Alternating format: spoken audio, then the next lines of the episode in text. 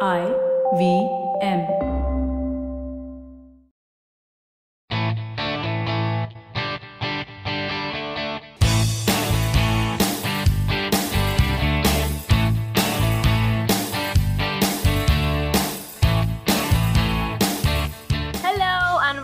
to a brand new episode of the Musafir Stories, India's very own travel podcast, where each week we share the journey of travelers in their own words and relive their experiences with you, our listeners. Hi guys, welcome to a brand new episode of the Musafir Stories. And uh, to kick off the new year, what better than take you to a very special place with our guest Priyanka from the blog maproute.in. So sit back and enjoy as we take you to one of the biggest religious congregations in the world, the Kumbh Mela.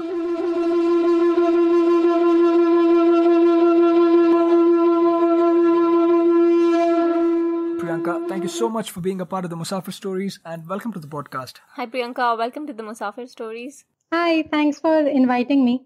Thank you, thank It's you. a- It's our pleasure, and yeah, uh, we're always you. looking to have uh, different people to offer us different um, perspectives about traveling and uh, traveling to different places. Given that India is so diverse in this um, in this regards, right? So we're really glad to have you. And uh, before we get into the details, right, of the destination and um, the topic we want to discuss, why don't you go ahead, uh, give us a little bit of a background about your travel story? Um, I basically started uh, traveling way back in 2009, and it was like a pure uh, solo travel trips because I Uh-huh. think uh, one of the reasons that I started traveling was because I just wanted to be on my own. I just went on an impromptu, almost impromptu, not entirely, because it was one of my first trips. South Uh-huh. India from Mumbai. I'm basically based in Mumbai. I Okay. went in a bus trip uh, to South India, Bangalore, Mysore, Goa, and um, yeah, that's how my solo traveling started. It's wonderful that you have it figured out, and um, yeah, we look forward to your uh, uh, blogs about uh, a number of different travels that you have done. But uh, today we are here to discuss um, something very special about uh, a very grand event, the Kumbh Mela, or um, the Ardh Kumbh Mela specifically, right? The one that's coming up in Allahabad. Um, uh, we thought it might be a great way to um, kind of inform our listeners also about this um, wonderful event that happens. Uh, pretty much uh, one of the biggest gatherings, uh, religious gatherings in the world, where over um, 100 million people descend upon uh, the, the place where this event happens.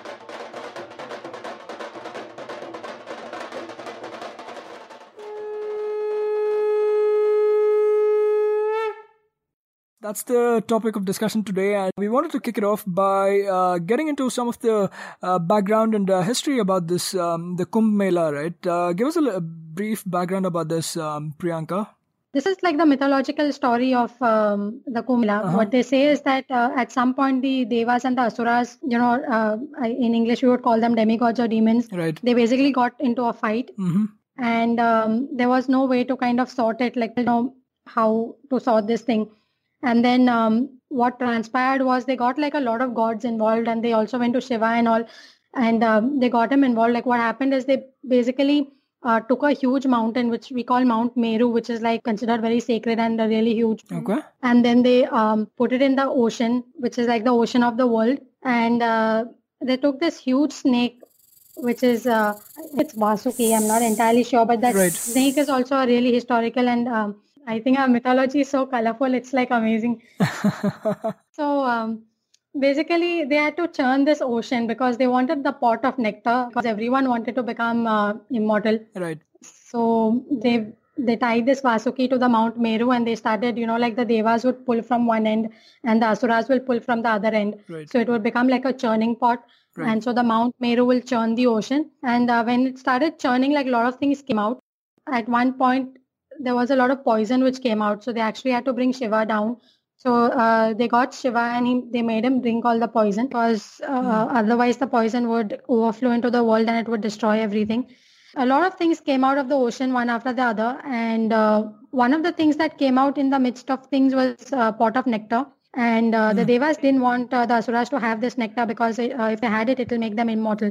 So what they did was they kind of came up with this ploy and they requested Vishnu, who's a, considered a god, and uh, you know he came down in a female uh, uh, form and he seduced a lot of the asuras and stuff and in midst of all of that uh, the pot of nectar was taken away far from the asuras. So um, when the pot, pot of nectar was taken away what uh, what the legend says is that a few drops of it fell in like four places and uh, these four places is where the kumbh mela is held Mhm. so basically these four places are considered like really auspicious places so even when the kumbh mela is not there these four places are still considered fairly auspicious Sure. we are talking about Haridwar, Al- Allahabad or Prayag. That region is called Prayag. And now there are there is also some talk of changing the name of Allahabad into Prayagraj. So uh, those two and uh, a little bit to the south of India is, uh, I mean, it's it's not really to the south. It's in the middle of India is uh, Nasik and um, Ujjain. Right. Ujjain falls in Madhya Pradesh, which is like central India, while uh, Trimbakeshwar is in Maharashtra. Near, it's quite close to Mumbai. And uh, Haridwar and uh, Allahabad are both in the north. Yeah, and and uh, yeah, just going back a little bit to the etymology also, right? The name, I think Kumbh Mela. Yeah. Uh, I think Kumbh was uh, pot, the pot of nectar that you were uh, referring to, right? That was uh, churned out of the ocean. That, that that's what it's named after as well, right? Yeah, it's it is the pot of nectar, but um, the, the thing is, kumbh is uh, like uh, that a pot is considered very auspicious in a lot of other occasions. Like for example, when we uh, you know have like a mm, we take a new home or something, then one of the first rituals that is done is you take a kumbh and you fill it with uh, coconut and the some leaves and all, and you take it into the house. Like one girl will basically take it inside the house. She will place it in a specific place. So the, my point is that the kumbh is a very auspicious. Maybe it has come from that kumbh, but in general, that kumbh also signifies this other kumbh, which is uh, for all uh, religious stuff. You always have a kumbh. You know, you will always have this pot with a coconut in it with those leaves in it. So uh, the kumbh by itself is very, very auspicious for any uh, religious kind of a puja or anything that's happening. Right, right. But what is very clear is that this is definitely like an organ- uh, place where, and this uh, event has been happening for thousands and thousands of years. And like this is a place where a lot, it's like a confluence, you know, of all the various uh, religious diversity that happens within the country, and it just comes down and meets at this point. Absolutely. Uh, majorly within Hinduism, but it actually also includes uh, Sikh uh, Sikh people who do uh, participate in it. Right. Yes, that's uh, that's very true, and uh, yeah, that's why we thought it's uh, definitely worthy of um, being a topic of the podcast. Even though we covered destinations primarily, but we thought this event in itself um, was really significant to our community, and it's also one of a kind, right? As as uh, we mentioned at the beginning as well, it's a conference of over hundred million people at uh, at one point at that place, right? Whenever this happens, and in terms of the frequency that this happens, um, can you give us a little bit of a background as, as to when this happens as well, Priyanka? So basically, there are these four places where the Kumbh Mela happens. So in each place, there is one uh, main Kumbh Mela, which is called the uh, Purna Kumbh Mela, full Kumbh Mela. Happens every 12 years. I mean, it would seem that because there are four places in every 12 years, so every three years in one place it should happen.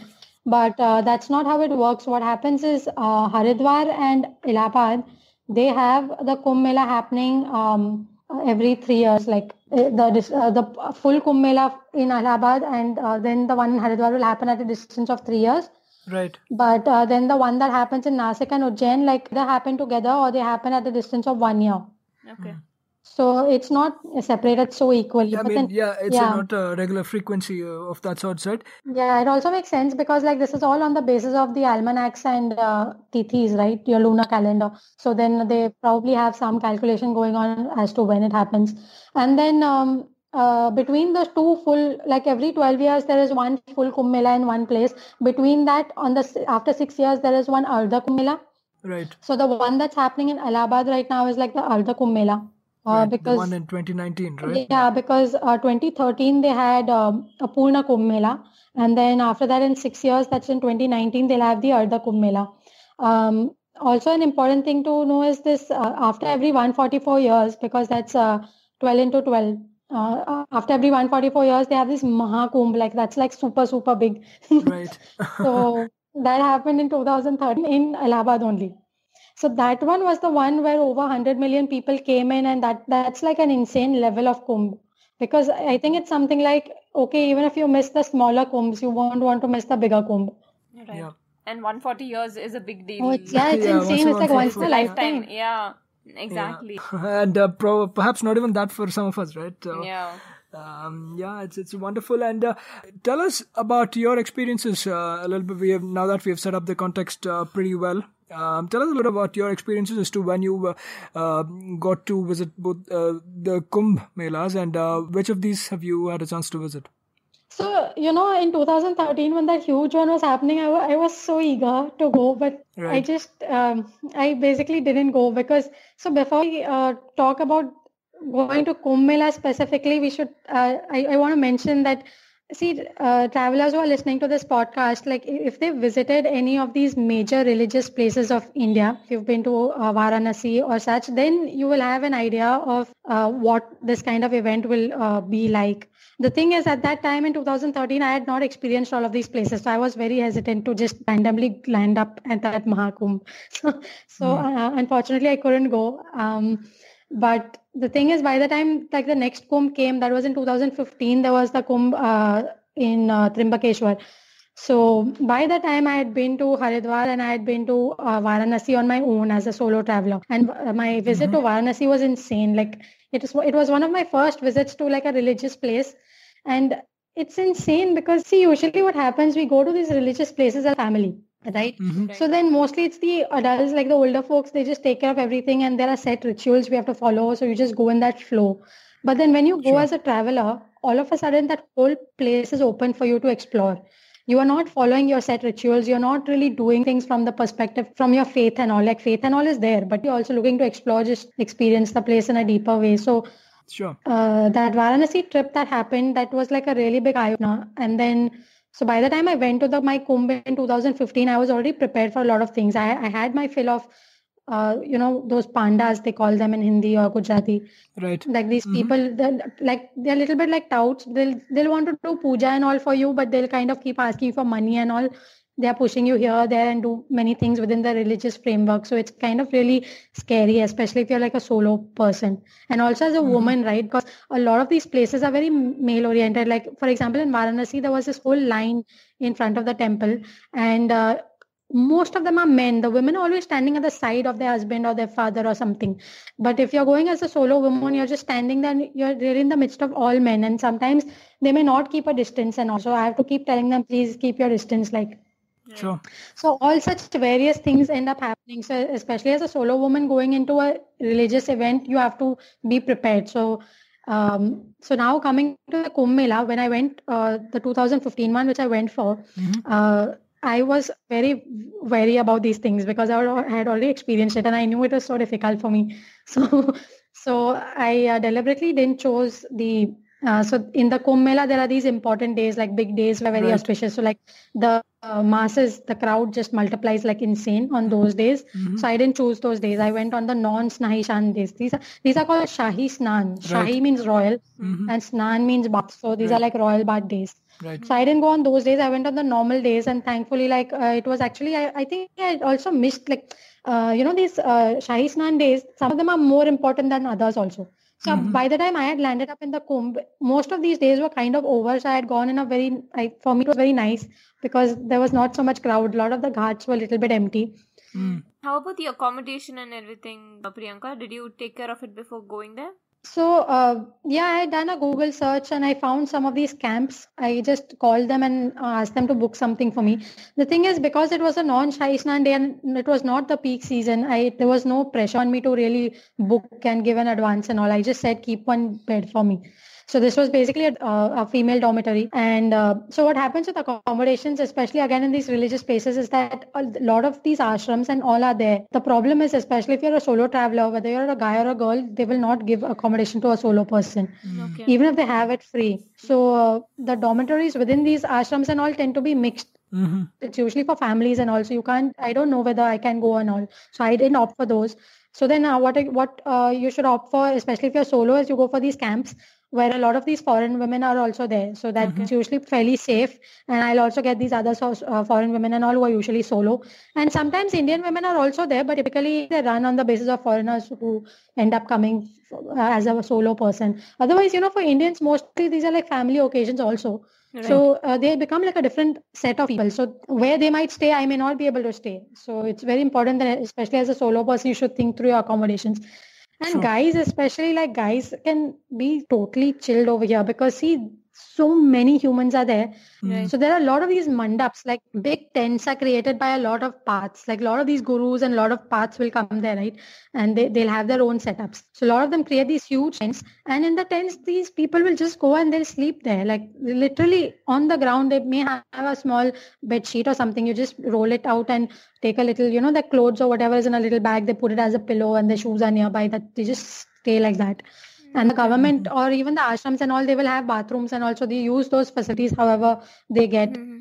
Mhm. so especially guys like they can totally rough it out and do whatever. Like i have some friends who are guys and uh, they really wanted to experience the kumbh very very properly. So they did they literally went like these local people you know with minimum clothing and uh, just even minimum stuff like not even carrying anything much. They just actually stayed like these people.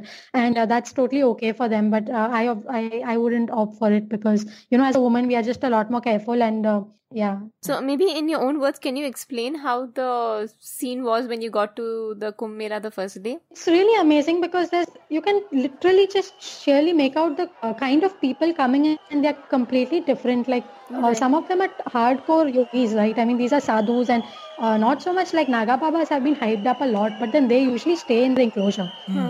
because I think they don't like all the attention, so, so they don't really come out and roam around too much. Mhm. Some of them do, but very less. Sorry to interject, but I just want to ask one question, uh, like just to um, give our listener a little bit of a background about these uh, Naga Babas or the Naga Sadhus, right? Uh, can you speak a little bit to that, like uh, who these people are, where they come down from, and uh, describe to us also, like um, they're they're very unique in that way, right? my in, my my information on this is also quite limited but i'll tell you whatever i know see uh, what happens at the kumbh mela is that from as i said earlier also from all the paths of hinduism and sikhism and maybe even other small religions that i don't even know but all of them just come there they set up their camps because they all want to experience this. Right. so what it includes is all of these akhadas. Like in hinduism there are a lot of akhadas which are like sects. Maybe you can say or they're just groups Right. who follow a path uh, of hinduism.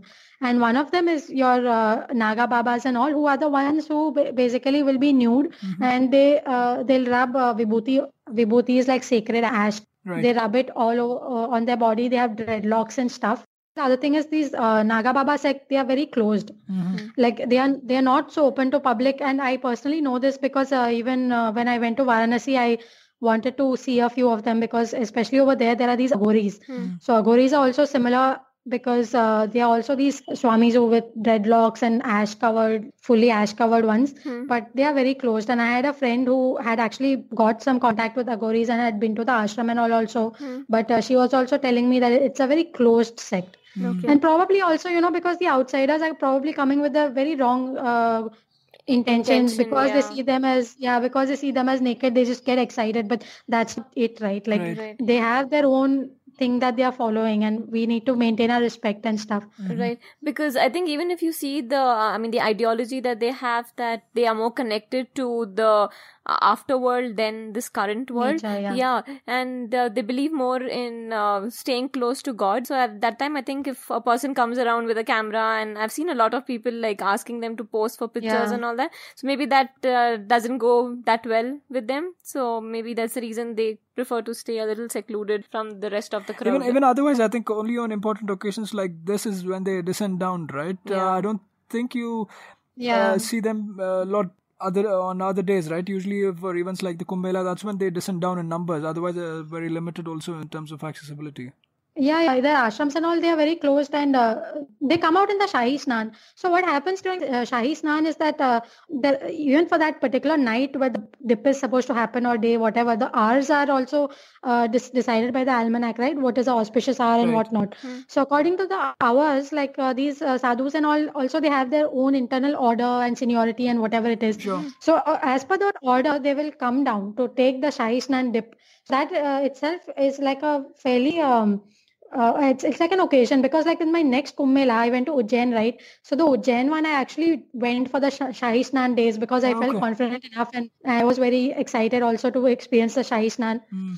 And this was my second Kumbh Mela, so I thought I could like it. It would be great, and it was amazing because at Shahi Snan night the environment just changes. Mm. I mean, it is it is so electric. Yeah. Like on before, because when I went to Trimbakeshwar, things were a lot more emptier, and I chose that time, right, to go on an empty time where things are not too chaotic for me.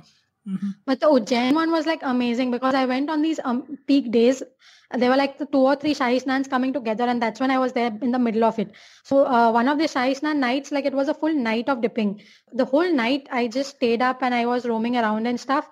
So I was part of this, like I, I was kind of standing as the spectator to this whole procession that comes down. Uh, you just stand somewhere where the main ghat is there, and all of these like outsiders won't be allowed in that ghat in that time because all of these sects have priority because obviously like Right. these are like major you know seekers and all and they'll be doing the sadhana they want to make use of this occasion. So they are given those slots and everything. So then there's a whole procession that happens like hundreds of people are just standing at the side like me watching. And then there's uh, so one of the procession and that was the naga baba procession and the whole bunch of them came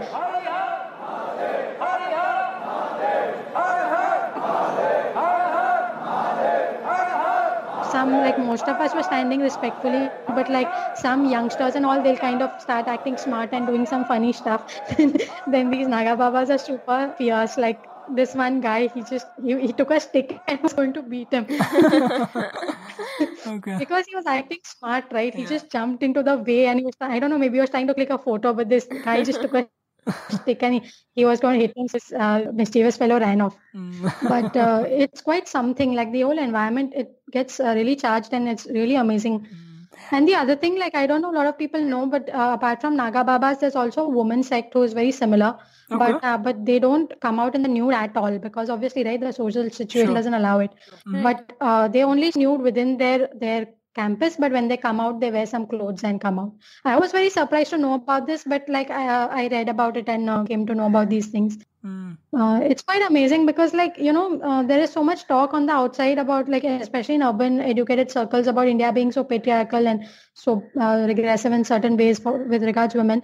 But if you go to this kumbh mela i Hmm. mean you know it's amazing because within the um, within the format of religion you, you can do so many things like i'm solo right over there so Right. even then at three in the morning i can go and have a dip in the river Mm. alone because the environment is so many people that it's just so okay like I don't think any of us will face any problem there. And even that Shahi Snan night, I Mhm. just decided to stay awake and just be part of it. So there's nothing of like unsafe. I mean, it's, it's amazing. Like you can just go. Everyone is respecting. Everyone realizes, you know, that uh, it's just very different environment. And uh, even like people are taking dips and all. You know, like some of us, okay, I have proper clothes and all. I'll plan from before that I'm going to take a dip. But a lot of the locals come and they just have their own one or two pairs and you know they'll just uh, take a dip and somewhere they are changing and it's it's just a very nice environment like no hooliganism no nothing of that sort happens like it's really beautiful Sure, and I think it's um, very uh, impressive also, right? Uh, given the scale at which it happens, that it's uh, relatively safe for women, is what you're saying by experience. Um, kudos to everybody who is a part of that, as well as the governments who help in organizing this, right? As well as the local bodies and the police forces that are there to keep the calm and everything. So I think um, it's um, hats off to them as well. But uh, as you said, overall, I think it's the environment and the atmosphere that it is, which which is um, really that of uh, faith, that of uh, I think yeah, devotion and everything. So that's why Yeah. That also comes across. Uh, I'm- sure you noticed that too. And uh, just touching back upon um, your mention about the Shahi Snan, and uh, I think the reason that this is so significant during all the days of the Kumbh is uh, because it is believed that um, once you do a holy dip or the Shahi Snan, uh, like they call it, it is believed that you wash yourself of all the sins you've done, as well as Yeah. it helps in attaining moksha. Right? Uh, that's that's the significance of it. yeah yeah definitely like that is why people come like it's considered a lot more auspicious than other days otherwise you know going to ganga taking a dip is also a very uh, pure like considered very sacred by everyone in hinduism and all. But uh, definitely like Mela days are even more uh, i mean people are always encouraged to make use of that opportunity. The other thing you know however it's um, what happens is i think more than just like people do want to make use of that opportunity to uh, you know get their uh, sins washed away and all that stuff. But i think more than that what really pulls them is that whole environment because there's it's you just meet so many people over there who are like into their own paths you know spiritual paths they are doing their sadhanas mm-hmm. whatever it may be like there are also like people coming in from like these modern yoga schools and stuff and then there are these very more ancient kind of traditions like the nagas and all which is much more ancient so mm-hmm. that whole mix of it is something really amazing because like everyone's there for that one reason I mean, I'm sure there are some other people who are just coming to see and all. I'm not, uh, I mean, I'm sure there is a certain percent of those, but most of the people you will find they're so, uh, you know, you're dropping all your uh, differences and all. You're, you're just there for that one purpose. And mm. it's really amazing because if you see at the end, those different people that are coming they're very different. Like uh, these may be people from uh, smaller towns versus bigger cities or there's like a yoga you know like a vinyasa yoga from mysore versus some completely different tradition from north. So there are a lot of differences. And, uh, and like for example i met you know like uh, uh, in trimbakeshwar for example i was uh, standing in the temple queue and the group that we mm-hmm. had was so eclectic. Like there was this one lady who was like this canadian who had come down because she mm-hmm. followed some guru in bangalore and so she was with that group, but uh, she was my roomie in the dorm, so I I was with her. And I was coming from mm. another uh, yoga school, like I uh, I follow another yoga school in the south again, so I I had that background. And I'm actually not even a Hindu; I'm a Jain. Okay. So that's another difference. Then there was this other guy who who had basically just jumped into the line, and we were quite bugged with him initially, but then that got forgotten in the process.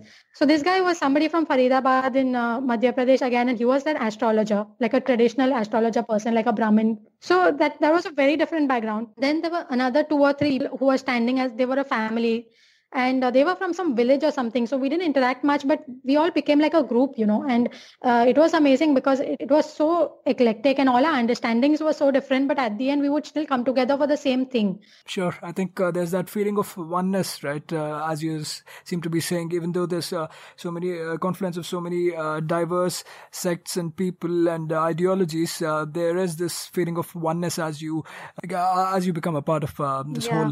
whole really it's a phenomenon more than an event, right? Uh, I think that's what is so significant about it. And uh, uh, just to touch upon, um, you, you did mention a little bit about uh, say your um, living arrangements right you lived in a yeah. dormitory uh, but i've also seen these huge uh, literally tent cities right uh, around um, the, the main yeah. area what are these all about priyanka so basically these camps they are called camps so they have a lot of different tiers of kind of accommodation you can get and so there are also very, very expensive kind of tents which are available where you get a tent and that tent also has a small bathroom in it and all. And then of course it kind of, uh, there are smaller tents which like four people or so. Then there are smaller full dormitories like six or eight beds. So people can choose where they want to stay. But uh, especially if you're going for the more expensive one, then I think they would get full and all because they are lesser number. I think that's something to keep in mind. And uh, um, also touching upon um, uh, the different kind of activities that happen there, right? Uh, obviously, you mentioned that the Shahi Snan is done on specific days, and uh, that is uh, one of the more significant of the activities. But otherwise, right, while you're part of the Kumbh, what are the different kinds of activities that go on, uh, say, day to day or uh, during the course of the day, right? Uh, what are the things that you come across? So there's a lot going on because, like I said, there's just so many people. These camps are there. Like a lot of these uh, gurus and all will come down and set their entire uh, camp so all those camps keep having something or the other. Like that guru himself, uh, if he's coming down there, then he will have a discourse.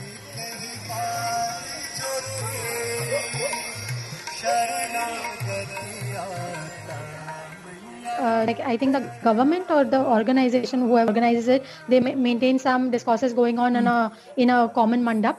So, uh, for example, Swami mm-hmm. Ramdev is someone who's uh, usually taking a shibir or something. So, for seven days, every day in the morning, he will be doing his yogas.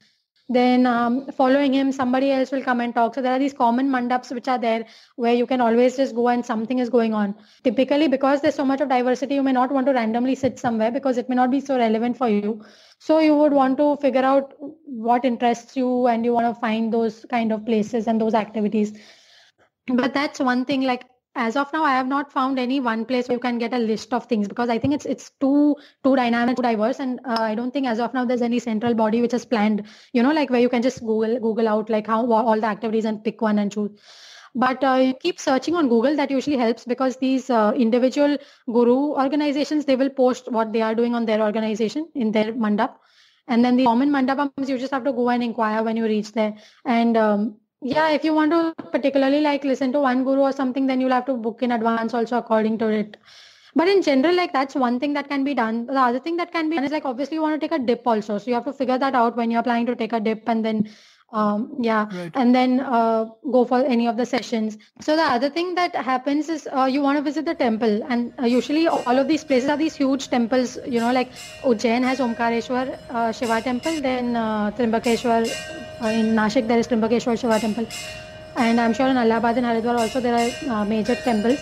So those temples obviously there is a huge line there. I mean that line is like 4 hours 5 hours long so uh, that's that's a huge time consuming thing. Then you have to decide which temple you want to go to because usually in these places there are four five huge temples which will have these long lines. So you decide what you want to do which ones you want to go to. And um, one thing about temples and also the dips actually is that if you maintain your timing properly then you can uh, seriously cut down the time spent in lines. Because for example temples always go at that time. At the moment it opens 536 whatever it opens go at that time. That's the best time because um, the crowd is so much lesser and max you may have to stand for like 40 minutes. Like Trimbakeshwar I went in the morning at uh, 5.30 or 6 I reached there then I had to stand for 45 minutes. But anytime even uh, uh, 15 minutes 20 minutes later the line just keeps growing and growing and growing. Uh, and the other thing is if you go in a time when there's a little less crowd no you get a chance to sit there for a bit. Otherwise if the line is very long they're pretty much just pushing you out and uh, not in a bad way also because they don't have an option right? Like when there are thousands of people in line what do you do? You can't just allow everyone to sit. The other thing is uh, to keep in mind that uh, like you could just skip the main things. Like for example in the trimbakeshwar temple also you can't sit inside the temple but the outside courtyard is completely empty. Like you can just sit there for how much ever time you want. Especially people who want to do yoga you want to do meditation or something. There are always these non um, obvious routes Mhm. so you can't get inside the main temple for sure. That has only one route. But if you want to just go into courtyard or something, there are these other gates and all where you can just go inside. So you have to be a little smart that way. But uh, it also depends on people's faith and all because in Hinduism, like they do consider that one main gate is the most auspicious. But like I personally don't think too much about these things. So I would just go into another gate and sit at the corner and uh, do my meditation or whatever. And I'll be very happy. And also the ghats, right? Because uh, there are some really major ghats and a lot of people end up spending a lot of time just for that one main ghat. But instead of that, if you just go to another ghat which is fairly empty, you have a much better time because you, you know, it's here. You can take your time. You can take your dip, be on your own, get some solitude. I mean, so I think people should um, don't just rush in to do the main things. Just figure out what you want to do. You know, go at your own pace and still get your own space. It's not necessary that you Right, have to be overwhelmed by that crowd. That's the main thing. The only the other thing that uh, can be done there is uh, uh, like all these akhadas and all are there. So apart from the major discourses and all, you can actually meet those people. That's also amazing. Like Okay. uh, there are all these babas and all who are uh, doing pot. So like those are like big attractions. Yeah, I know. The, the, the, those are the pictures you see, right? Uh, always on social media and everywhere. Uh, I think that's what it's made all about. But of course, there's a lot of other things as you mentioned. But yeah, go on. such a small part of it. Yeah. So, but then you could also go and have pot with them. A lot of them are actually very welcoming. Or, um, but more than that, there are these akhadas and all where you might genuinely meet some really amazing people. You can sit and talk with them. And the most amazing thing, you know, what I found is that these people, they're covered in ash. They have dreadlocks and stuff, but they they speak such good English. Like I cannot Really? believe Okay. it. The first few times I spoke with them and they are speaking such good English, and I'm like, oh my god, where are you from? and then and then they are saying that these akhadas, like these traditional Hindu akhadas, they actually have branches in Germany and Europe and all those things. So I was very amazed. So it's such a novel place. Like I think that's one of the best things after the dips and all, which are also amazing. The dips and the temple visit and all is super. But after that, and just meeting these people, looking at diversity and just making your own connections, that's really amazing. And also like because I was solo, or maybe even if you're not solo, you just end up making these friends and stuff Mhm. and uh, somehow like at least for me because i have this whole background of yoga and all and i mean the conversations i was having was very interesting because i typically in the normal walk of life i don't find people who are so into spirituality and stuff so i can't have so many conversations with them. But like here somehow the I think the environment is also such that we all start talking all these little deeper things which is kind of Sure. interesting. And i kind of you know i ask them about their path how do how they do some things Wonderful, wonderful, and uh, yeah, thank you for uh, setting up uh, setting this up so well um, with so much context. And uh, for somebody looking to go there, I think it gives like a, a good wholesome feeling, right? Uh, for some, uh, like if you look at it from the outside, for some of us, it might just be about the Shahi Snan. For some of us, as you said, it might just be about the the pot smoking babas. And uh, for uh, some of us, it might just be about uh, religious procession. But um, as you said, there's so much, so much more to this. And uh, that's why even we wanted to have somebody um, who has experienced Kumbh in more than one place as well uh, to kind of give us a flavor of uh, what to expect, especially given that the Kumbh in Prayagraj or Allahabad, as you mentioned, is coming up in Jan of 2019. So it goes on from Jan of 2019 till March, you said? March 4th, yeah. Okay. So yeah, for somebody who is looking to uh, plan an event to the. Upcoming Kumbh Mela. I think uh, you've uh, set set up the uh, set up the context really well without uh, overloading people with information. Obviously, people will have to do their own research in terms of uh, how they want to go about it uh, based on their preferences. But this is, I think, a, very good way of giving a little flavor of the different things that go on during this whole event, the whole phenomena that uh, Kumbh Mela is. any any final thoughts about um, traveling as a solo female traveler to such events? and uh, especially the Kumbh Mela? I think the normal precautions which solo travel, uh, solo women travelers will take should be taken. Yeah, nothing mm. major. Just be a little careful where you're going, mm-hmm. and don't just randomly enter places. Just, I mean, just use a bit of common sense. And uh, I don't know what to say because I don't want to uh, make people too cautious, right? Because otherwise you just miss out on a lot of things. Because in these events, a lot of random connections happen and a lot of things work. But at the same time, there are also uh, situations where people ask your number and then they give you missed calls and random things like that. So if you just follow your instinct, I think we can make it out because when some, even if a Baba or someone randomly asks you your number, you you don't give it, right? Like so, mm. those basic common sense things you need to follow. Just because somebody is wearing saffron doesn't mm. mean anything. Absolutely. I think so, that's some uh, very good advice. And uh, uh, last but not the least, uh, when you're going there uh, with a group, as a part of a group, uh, make sure you stick together, I guess, right? Because I think that's what uh, Kumbh Mela has been made popular by yeah. Bollywood movies, right? lost in uh, Kumbh Lost and found, yeah. Not, I mean, they meet each other after 12 years or so. but uh, the good thing is that the management has improved a lot, I think. Uh, the police are being, uh, there are a lot of police people stationed everywhere. There's a lot of cleaning staff and a lot of organization in place. In the last two years, uh, like Ujjain and Trimbakeshwar, they have had a zero uh, lost. I mean, no people were lost. Yeah, uh, definitely. I'm sure, uh, like the uh, whole organization about it and everything has improved uh, a lot, lot more. But it's just Bollywood's way of uh, uh, kind of making things bigger than they are, right? It just reminds me. I think I was reminded of what was it? I think Johnny Lever in Soldier or some movie like that. He kept saying that "Mele mein bichad gaya mera bhai," and he keeps looking for yeah. it. yeah, I think there are a lot of such movies. It's like a done sure. story, like "Kumbh Mele mein kho gaye." But I think it was uh, a genuine thing earlier on those days because, you know, in the Trimbakeshwar that I went, the government was so uh, happily announcing that no one was lost. So I was like, that means people were being lost before. yeah, it's true. And uh, even in terms of the amount of um, money that uh, the government is spending now, right, uh, to have the organization in place and the infrastructure in place is um, also uh, pretty impressive. Uh, I was recently reading yeah. that uh, for the one upcoming Ardh Kumbh Mela in Allahabad, right, in Prayagraj. I think. Um, it was over 2000 crores or so that's being spent on the infrastructure and uh, setting up of all the facilities for um, all the pilgrims and the devotees that are um, going to uh, come down to this uh, mega event right of sorts so yeah. i think uh, it's it's a great preview of uh, the upcoming uh, Kumbh Mela as well. And uh, thank you so much for uh, running us by this in a very detailed fashion and uh, giving us all of these uh, different insights into uh, all the things one can expect at the Kumbh. But before letting you go, why don't you tell us and our listeners how we can keep in touch with your work, Priyanka, in terms of your blogs and other other places also where you post your stories? So my blog is at maproute.in. That's M-A-P-R-O-U-T-E dot I-N. Mm-hmm. And apart from that, I'm on Twitter at Priyanka Writing. Mm-hmm and uh, also on Instagram as at Priyanka Writing. So if you want like uh, quick updates about what I'm traveling, uh, where I'm traveling uh, right away, then Instagram and Twitter is probably where you can find me. And apart from that, there's the blog. And uh, the other thing is I might be coming with a podcast on my blog soon. So yeah, you can also listen to that. yes, wonderful. So we will be adding uh, links to all of this in our show notes. So all the listeners can go ahead and check out Priyanka's blog and her work. And welcome to the podcasting community as well.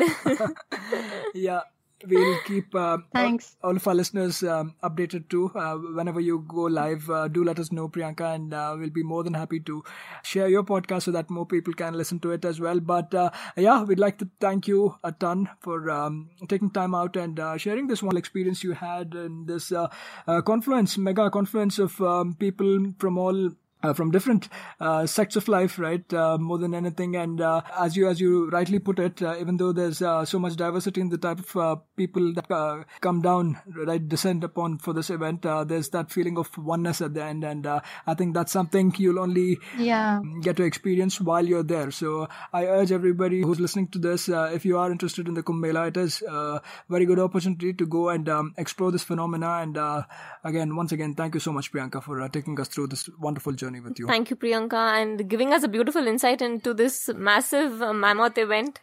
Uh, Yeah, thanks thank a lot. you. It's our and uh, pleasure thanks to for the have you. opportunity also. Thank you.